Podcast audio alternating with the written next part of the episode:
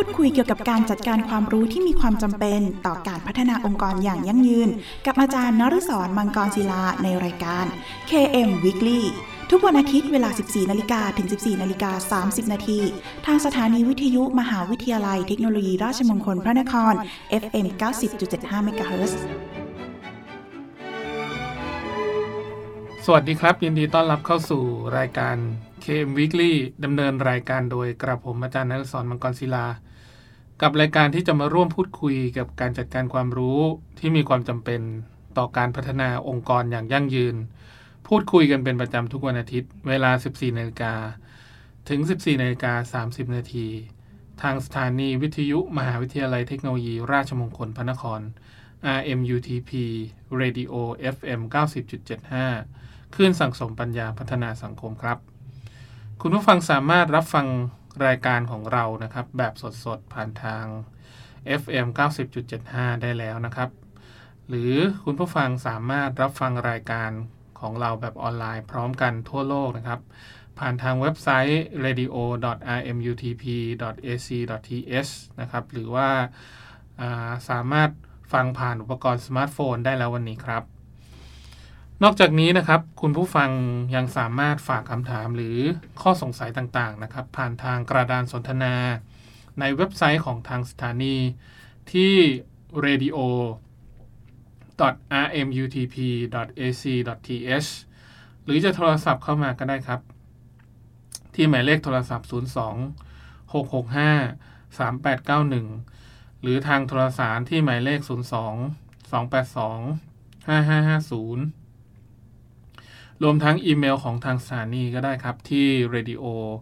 at rmutp.ac.th หรือถ้าไม่สะดวกช่องทางใดเลยนะครับ ท่านสามารถเขียนเป็นจดหมายหรือไปรษณียบัตร เพื่อติชมรายการได้ โดยเขียนถึงรายการ KM Weekly สถานีวิทยุมหาวิทยาลัยเทคโนโลยีราชมงคล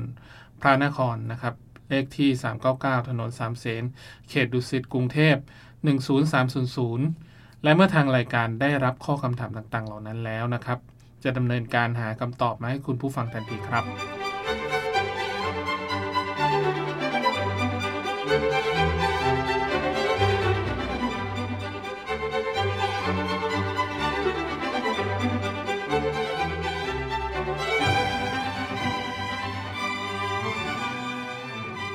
ทุกวันอาทิตย์เราจะกลับมาอัปเดต เกี่ยวกับเรื่องของการจัดการความรู้นะครับ โดยที่ในสัปดาห์นี้เราจะมาอัปเดตกันในเรื่องของ Green Innovation กันครับ ในส่วนของการสร้างนวัตกรรมทางด้านอาหารนะครับ หรือว่า Green Innovation เนี่ยก็ถือว่าเป็นปัจจัยหนึ่งที่ทุกคนนะครับต้องการ เพราะเนื่องจากว่าณปัจจุบันนี้สิ่งปนเปื้อนในอาหารมีเพิ่มมากขึ้นนะไม่ว่าจะเป็นอาหารที่เร่งด่วน ที่จะต้อง ทำเพื่อผลิตออกมาให้ทันนะครับ หรือว่าปรุงให้ทัน เพื่อตามความต้องการของลูกค้าที่เกิดขึ้น โดยที่ณปัจจุบันนี้มีสาขาหรือร้านอาหารเนี่ยค่อนข้างเยอะแยะมากมาย แล้วก็สิ่งที่สำคัญนะครับ ในเรื่องของการพัฒนานวัตกรรมเนี่ยจะต้องเกิดประโยชน์กับตัวผู้รับประทานอาหารโดยตรงนะครับ แล้วก็ผู้ที่เป็นผู้บริโภคก็จะต้องรู้ที่มาของตัวอาหารนั้นด้วยนะครับ ว่าอาหารนั้น มีที่มาอย่างไรนะครับ มีการใช้การปลูกหรือการเลี้ยงแบบไหน อันนี้ก็โยงไปถึงเรื่องของเกษตร 4.0 เลยนะครับ ก็คือสามารถตรวจสอบย้อนกลับได้ทั้งหมดนะครับว่าเกิดอะไรขึ้นในปัจจุบันนี้นะครับ โดยสิ่งที่สำคัญนะครับอาหารเนี่ยก็ถือว่าเป็นจุดเริ่มต้นในเรื่องของการสร้างหรือว่าการเลือกการดูแลตัวเองนะครับ ในเชิงสุขภาพ จากการพูดคุยนะครับกับ ศาสตราจารย์ ดร ประพันธ์ปินซิโลดมนะครับคณะบดีคณะอุตสาหกรรมเกษตรนะครับสถาบันเทคโนโลยีพระจอมเกล้าเจ้าคุณทหารราชกระบังนะครับ ได้กล่าวถึงเรื่องของทางออกของไทยนะครับ จากวงจรกับดักประเทศสุขภาพย่ำแย่นะที่ทำให้เกิดความรู้สึกว่ามีความจำเป็นที่จะต้องพัฒนานวัตกรรมทางด้านอาหาร ให้กับประชากรนะครับ ตามความต้องการที่เกิดขึ้นนะครับในอนาคตอันใกล้นี้นะครับทำยังไงให้คนกินอาหารอาจจะไม่ต้องเยอะมากแต่ได้กำลังนะครับเพิ่มขึ้นนะครับ แล้วก็มีความแตกต่างในเรื่องของการสร้างสรรค์นวัตกรรมทั้งเรื่องของการปรุงอาหารนะครับ ให้เป็นมืออาชีพเพิ่มมากขึ้น เพื่อพัฒนาอาหารที่มีรสชาติที่ถูกปาก มีคุณค่าทางโภชนาการที่เป็นประโยชน์ เพิ่มมากขึ้นนะครับ ฉะนั้นเรื่องของการสร้างสรรค์การปรุงอาหารจะต้องรู้ในเรื่องของวิทยาศาสตร์การอาหารด้วยนะครับ แล้วก็เทรนด์ของอาหารเพื่อสุขภาพนะครับ ซึ่งทางรองศาสตราจารย์ ดรประพันธ์นะครับ ได้เผยถึง 10 superfood นะครับ superfood ที่อุดมไปด้วยคุณค่านะครับ ในเรื่องของการเกษตรการบริโภคที่เกิดขึ้นในยุคนี้นะครับ ก็คือ 1 คือน้ำนมจากพืชนะครับ น้ำนมจากพืช ตัวแรกคือนวัตกรรมทางเลือกของการดื่มนมโดยน้ำนมจากพืช จะให้โปรตีนแทนน้ำนมจากสัตว์ ซึ่งปราศจากน้ำตาลแลคโตสนะครับทำให้ลดปริมาณกรดไขมันอิ่มตัว แล้วก็เรื่องของการบริโภคสารพิษที่ติดมากับสัตว์ด้วยนะครับ ณ ปัจจุบันนี้เรื่องของการรับรับประทานนมวัวก็ยังคงมีอยู่ในประเทศไทยนะครับ อาจจะต้องเปลี่ยนแนวคิดหรือ ค่านิยมใหม่ๆนะครับในเรื่องของการรับประทานน้ำนมจากพืช ตอนนี้ก็มีน้ำนมอะไรบ้างครับ น้ำนมวอลนัทน้ำนมแมคคาเดเมียโอเดี๋ยวนี้มีเยอะมากนะครับ น้ำนมข้าวยาคูนี้ของบ้านเราเลยนะฮะตัวที่สองนะครับโปรตีนฟิวชั่นนะครับ ตอนนี้โปรตีนฟิวชั่นก็เริ่มมาแรงครับ สามารถใช้ทดแทนเนื้อสัตว์ได้ อารมณ์คล้ายๆ เหมือนกับกินเนื้อสัตว์จริงนะฮะไม่รู้ว่าหลอกตัวเองหรือเปล่านะฮะ แต่มีความรู้สึกว่าโปรตีนฟิวชั่นก็เป็นทางเลือกหนึ่งสำหรับคนที่รักสุขภาพที่ไม่ต้องการกินเนื้อสัตว์ อารมณ์เหมือนโปรตีนเกษตรนะฮะแต่อาจจะอร่อยกว่าโปรตีนเกษตรนะครับ แล้วก็เรื่องของสารอาหารจากท้องทะเลนะครับ เรื่องของการบริโภคปลาทะเลเป็นแหล่งโอเมก้า3นะครับ ที่ช่วยบำรุงผิวบำรุงผม บำรุงเล็บนะครับ ให้มีสุขภาพดี ลดระดับคอเลสเตอรอลในเส้นเลือด หรือว่าทำให้ลดความเสี่ยงในเรื่องของโรคโรคหัวใจได้นะครับ อันนี้ก็ถือว่ากินค่อนข้างบ่อยนะบ้านเรานี้กินกันเยอะมากนะครับปลาทูแซลมอนแซลมอนอาจจะไม่ถึงระดับล่างๆนะครับ แต่ณปัจจุบันนี้มีแซลมอนเลี้ยง หรือถ้าแซลมอนนำเข้าก็จะมีราคาที่ค่อนข้างแพงมากนะครับ กิโลละ กิโลละอาจจะเป็นพันหรือหมื่นขึ้นไปนะฮะก็ส่วนใหญ่ก็คนไทยสามารถเข้าถึงได้อยู่นะในในอารมณ์ของที่ผู้จัดนะครับ แล้วก็ส่วนตัวที่ 4 นะครับ ก็คือเรื่องของพืชผักออร์แกนิกนะครับ ก็จะเป็นตัวทางเลือกอีกทางเลือกหนึ่งนะครับ อย่างเช่นเรื่องของผลไม้ออร์แกนิก ไม่ใช้สารพิษนะครับ อันนี้บ้านเราก็เริ่มมีเพิ่มมากขึ้นนะครับ อย่างเช่นแอปเปิล ลูกแพร มันฝรั่ง กวางตุ้งกีนโอ๊กนะครับเลดโอ๊กโดยเฉพาะกวางตุ้งเนี่ย โอ้โห ในรายการอาหารยอดฮิตเลยนะฮะบะหมี่นะฮะบะหมี่เกี๊ยวหรืออะไรต่างๆ ที่ใส่ของตุ้งเนี่ยณปัจจุบันนี้เราจะต้องกลับไปตรวจสอบถึงที่มานะครับ ว่ามันมันออร์แกนิกจริงหรือเปล่านะฮะเพราะว่ามันเป็นผักที่ยอดนิยมมากๆนะครับ พอๆกับ ผักบุ้งไทยนะฮะที่ใส่ในพวกเย็นตาโฟหรือว่าก๋วยเตี๋ยวน้ำตกต่างๆนะฮะแล้วก็ตัวที่5นะครับก็คือธัญพืชเม็ดเล็กนะครับ ก็จะเป็นแหล่งผลิตโปรตีนไฟเบอร์นะครับ หรือว่าวิตามินที่สำคัญนะครับ ก็จะช่วยระบบประสาทการทำงานได้ดีขึ้นนะครับ สร้างเม็ดเลือดแดงลดไขมันในเส้นเลือด ดูดซับไขมันส่วนเกินนะครับ ช่วยบำรุงร่างกาย แล้วก็ ส่วนตัวที่ 6 นะครับ super powder นะครับหรือว่าเทรนด์ใหม่ นวัตกรรมการปรุงอาหารนะครับ ด้วยชนิดผงที่เรียกว่า super powder นะครับผลิตได้ทั้ง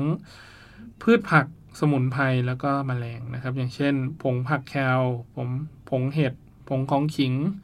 ผงขมิ้นนะครับ ผงมแมลงนะครับ อาหารเสริมชนิดผงเหล่านี้นะครับ ผู้บริโภคก็สามารถนำมาผสมกับอาหารกินได้นะครับ ถ้าอารมณ์ก็คล้ายๆกับเวหรือแอมแอมเวที่มันผลิตเป็นโปรตีนผงนะฮะ เดี๋ยวนี้ก็มีผงมแมลงนะฮะ บางที่ประเทศจีนที่อาจจะใช้ผงมแมลงสาบนะฮะเพราะว่ามีคริสตัลโปรตีนนะที่ที่ค่อนข้างดีนะก็ไม่รู้ว่ามันอาจจะน่ารังเกียจนิดนึง แต่จริง ๆ แล้ว โปรตีนเยอะมากนะฮะคนไทยอาจจะไม่ค่อยได้สนใจเรื่องนี้นะครับ ไม่ค่อยกิน แต่ประเทศจีนนี่ก็เริ่มมีเรื่องเรื่องของการทำพวกอาหารผงซูเปอร์พาวเดอร์เพิ่มมากขึ้นนะครับ ส่วนตัวที่เจ็ดนะครับ ก็จะเป็นซุปพีทพร้อมดื่มนะครับ ก็คือเป็นอาหารสุขภาพเทรนใหม่นะครับ ในยุค 2019 ที่นำพืชผักผลไม้ชนิดต่างๆ มาปั่นเป็นอาหารนะครับ ลักษณะคล้ายซุปนะครับ แล้วก็ ทำให้ทุกคนเนี่ยสามารถนำไปดื่ม แล้วก็ช่วยทำให้เรื่องของการย่อยทำได้ดีเพิ่มมากขึ้นนะครับ อันนี้ก็ถือว่าเป็นเทรนด์ใหม่ ๆ ที่เรียกว่าซุปพืช แล้วก็ตัว superfood ตัวที่ 8 นะครับ ก็คือคาร์โบไฮเดรตทางเลือกนะครับ แป้งที่ได้มาจากคาร์โบไฮเดรตทางเลือกก็จะมีคุณลักษณะที่พิเศษนะครับ คือลดปริมาณน้ำตาลลงทำให้ผู้บริโภคมีความ รู้สึกที่ดีนะครับ ที่จะกินพวกแป้ง อาจจะไม่ต้องกินเยอะมากครับ กินในปริมาณที่พอเหมาะนะฮะอย่างเช่นนำเอาแป้งมะพร้าวหรือว่า coconut flourนะครับมาใช้ อันนี้ก็ถือว่าเป็นทางเลือกคาร์โบไฮเดรตทางเลือกอย่างหนึ่ง ตัวที่ 9 ครับ แบคทีเรียกินได้ครับ ก็คือจะเป็นเรื่องของการผลิตอาหารจากแบคทีเรียที่มีชีวิตในกลุ่ม โปรไบโอติกนะครับ ก็คือจะกระตุ้นในเรื่องของการดูดซึมสารอาหาร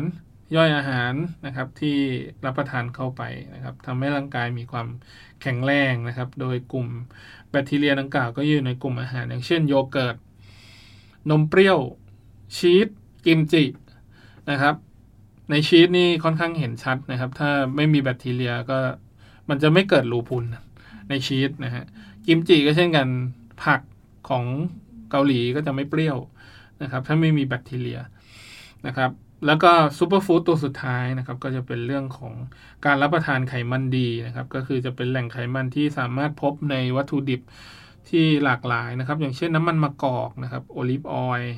น้ำมันเมล็ดฟักทองน้ำน้ำมันอัลมอนด์อะโวคาโดนะครับแล้วก็ปลาทะเลน้ำลึก อันนี้ก็ถือว่าเป็นการรับประทานไขมันที่ดีที่เกิดขึ้นนะครับ โดยปัจจุบันนี้ในส่วนของสจล.หรือว่าสถาบันเทคโนโลยีพระจอมเกล้าเจ้าคุณทหารและกระบังนะครับ ก็เดินหน้าเปิดหลักสูตรเชฟนักวิทยาศาสตร์ การปรุงอาหาร หรือว่า culinary scientific chef นะครับ ก็คือยกระดับเรื่องของการสร้างนวัตกรรมอาหารเพิ่มมากขึ้น อันนี้ก็ถือว่าเป็นทางเลือกหนึ่งในการสร้างสรรค์นวัตกรรมอาหารนะครับ อันนี้ก็ฝากให้แง่คิดเพิ่มเติมนะครับ ก็คือ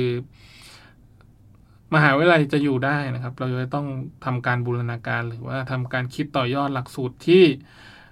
เป็นหลักสูตรที่สามารถใช้ได้จริง แล้วก็ทำให้ทุกคนเนี่ยสามารถอยู่รอดในอาชีพในศตวรรษที่ 21 ที่กำลังจะถึงต่อไปครับ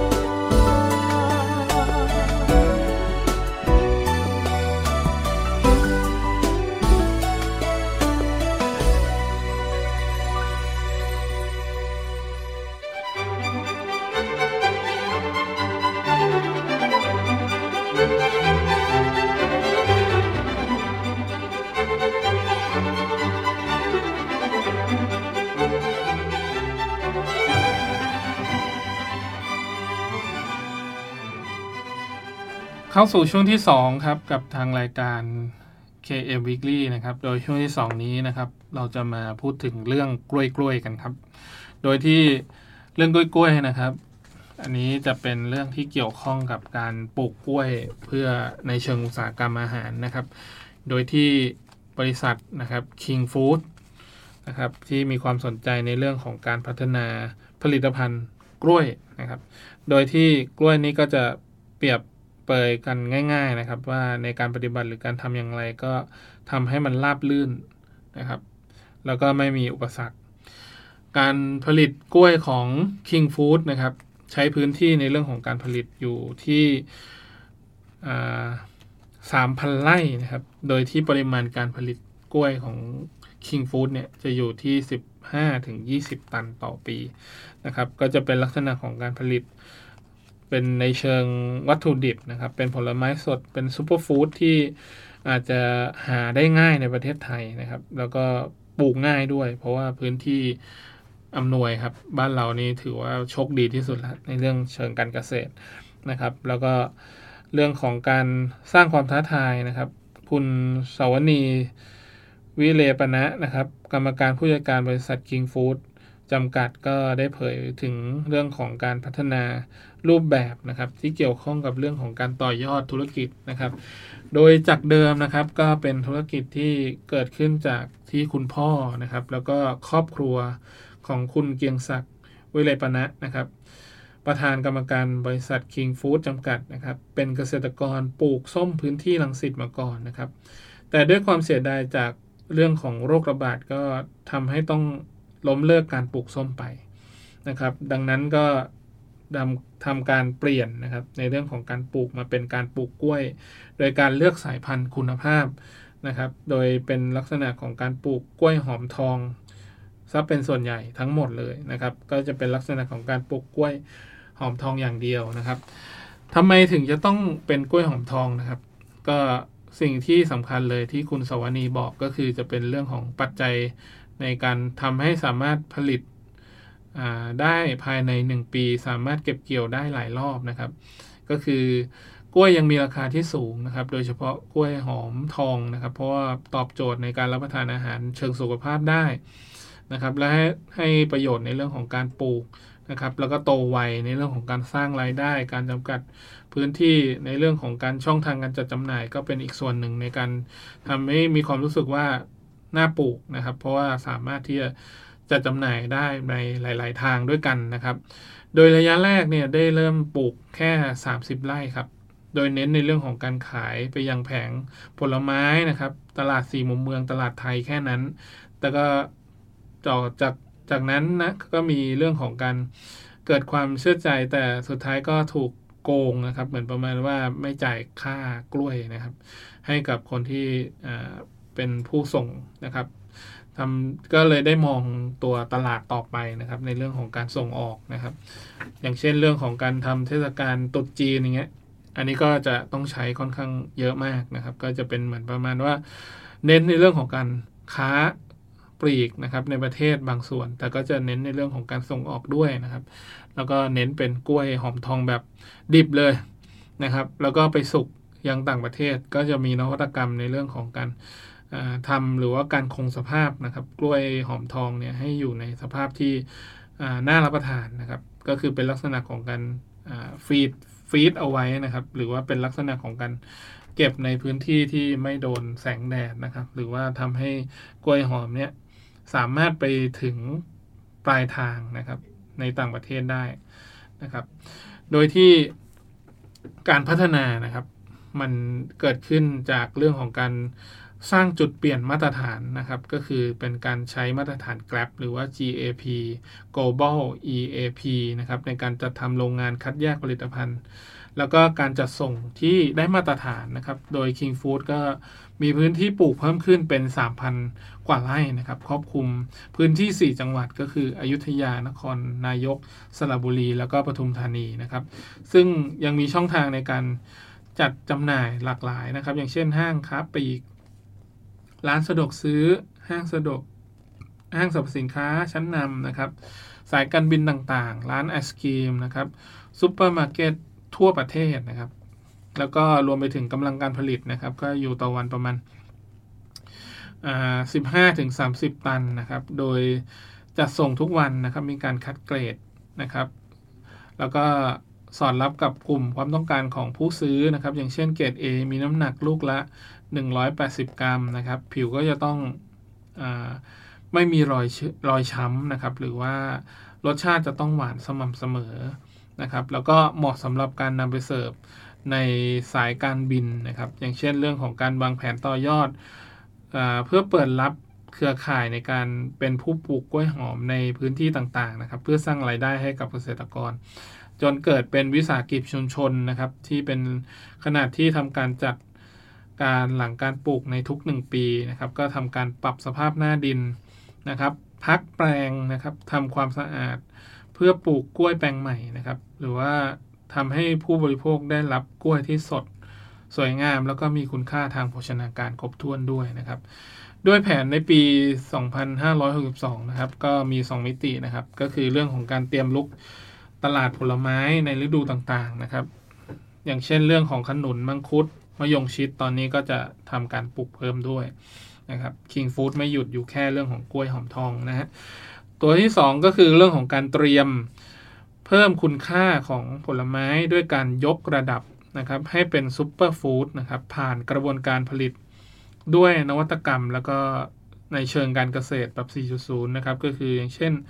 การทำผงชงดื่มจากกล้วย แป้งจากกล้วยนะครับ โปรตีนจากกล้วย นะครับ โดยตั้งเป้ารุกตลาดนะครับ เครื่องสำอางแล้วก็สุขภาพด้วยนะครับ ก็เน้นในเรื่องของผู้ที่ออกกำลังกาย เพราะเนื่องจากย่อยง่ายมีไฟเบอร์นะครับ แล้วก็สารอาหารที่ครบถ้วน ซึ่งล่าสุดสามารถคว้ารางวัลเหรียญทองจากการประกวดนวัตกรรมอาหารที่สหรัฐ หรือว่า Silicon Valley International Invention Festival นะครับ หรือว่า SVIIF นะครับ 2018 แล้วก็คาดว่าจะเริ่มจำหน่ายในช่วงไตรมาสที่ 3 ของปี 2562 นะครับ ก็ถือว่าเป็นลิขสิทธิ์เจ้าแรกของโลกนะครับ ที่พร้อมจะเข้าสู่ตลาดส่งออกอย่างเต็มตัว อันนี้ก็แสดงความยินดีด้วยกับ King Foods นะครับ ที่มีความสามารถในเรื่องของการคว้านวัตกรรมทางด้านเกษตรมาอย่างประเทศไทยได้นะครับ ในทุกเส้นทางในการดำเนินธุรกิจนะครับ แน่นอนว่าเป็นเรื่องที่ไม่ยากแล้วก็ไม่ง่ายนะครับ ซึ่งอาจจะไม่ได้ปูพรมแดง หรือว่าทำให้ทุกคนเนี่ยสามารถทำงานได้อย่างราบเรียบ ทุกคนย่อมมีบทเรียนแล้วก็อุปสรรคหรือว่าปัญหาต่างๆ ที่จะต้องแก้ไขนะครับ โดยที่ปัญหาต่างๆ เนี้ยอาจจะเป็นวิธีการในเรื่องของการสอนตัวเอง หรือการพัฒนาตัวเองให้ดียิ่งขึ้นนะครับ ไปสู่เส้นทางความสำเร็จนะครับ แล้วก็เป็นอีกหนึ่งตัวอย่างของเกษตรกรนะครับ ในยุค 4.0 ที่อาจจะใช้ความพยายามค่อนข้างเยอะมากนะครับ มีความล้มเหลวที่เกิดขึ้นจากเรื่องของการปลูก หรือการทำเกษตรในช่วงแรกไม่ได้ผลนะครับ แล้วก็ทำให้มีความรู้สึกว่าเราจะต้องพัฒนาหรือว่าทำเรื่องของการสร้างเครือข่ายให้ดีเพิ่มมากขึ้นนะครับ ก็จนกลายเป็นอุตสาหกรรมที่ยิ่งใหญ่นะครับ ที่เรียกว่า King Food นั่นเองครับ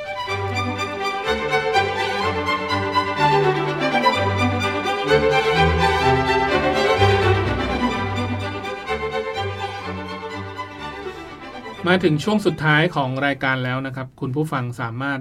ติดตามรับฟังรายการ KM Weekly ได้เป็นประจำทุกวันอาทิตย์ เวลา 14นาฬิกาถึง 14นาฬิกา30 นาที และถ้าหากมีข้อสงสัยต่างๆนะครับ รวมถึงอยากติชมแนะนำรายการนะครับ คุณผู้ฟังก็สามารถโทรศัพท์เข้ามานะครับ ที่หมายเลขโทรศัพท์ 02 665 3891 หรือทางโทรสารหมายเลข 02 282 5550 รวมทั้งอีเมลนะครับ radio at rmutp ac th นะครับ แล้วก็ทางจดหมายหรือประสิญญบัตรนะครับ โดยเขียนถึงรายการ KM Weekly สถานีวิทยุมหาวิทยาลัยเทคโนโลยี ราชมงคลพระนคร เลขที่ 399 ถนนสามเสน เขตดุสิตกรุงเทพ 10300 และกลับมาติดตามรับฟัง KM Weekly ได้ใหม่นะครับ ทุกวันอาทิตย์เวลา 14นาฬิกา ถึง 14นาฬิกา30 นาทีนะครับ ขอบคุณสำหรับการติดตามรับฟัง